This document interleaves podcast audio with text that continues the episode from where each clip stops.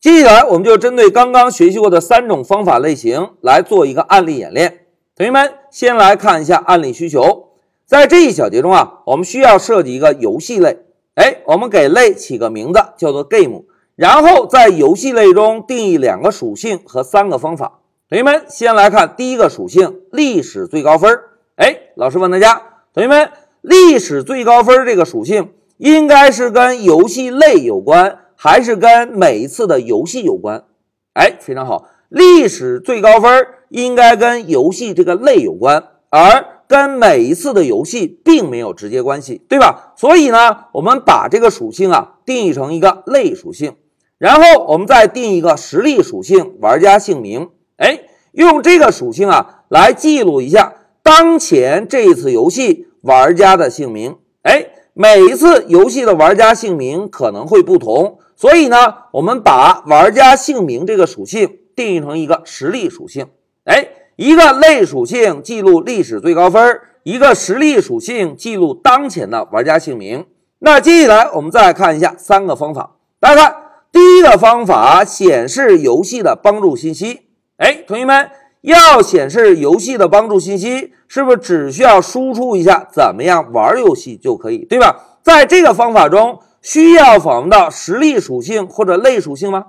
哎，貌似都不需要，对吧？那既然不需要访问类属性，也不需要访问实例属性，我们可以把这个方法定义成什么方法？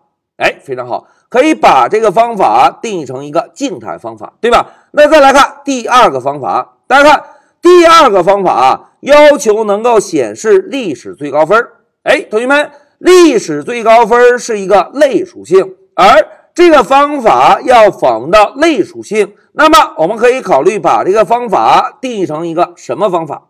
哎，非常好。既然要访问类属性，我们呢就把这个方法啊定义成一个类方法。那接下来再看第三个方法，开始游戏。同学们，开始游戏这个方法啊，就是开启当前这个玩家的游戏。哎，每一次玩家要开启游戏，就需要调用这个方法。那么我们是不是应该把这个方法定义成一个实例方法？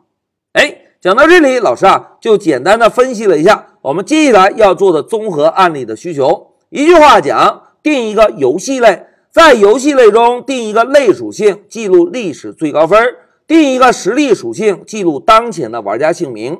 然后再定义三个方法，分别用来显示游戏的帮助信息。历史最高分以及开启当前玩家游戏，哎，简单的做了一下需求分析之后，接下来在我们正式动手之前，老师先暂停一下视频。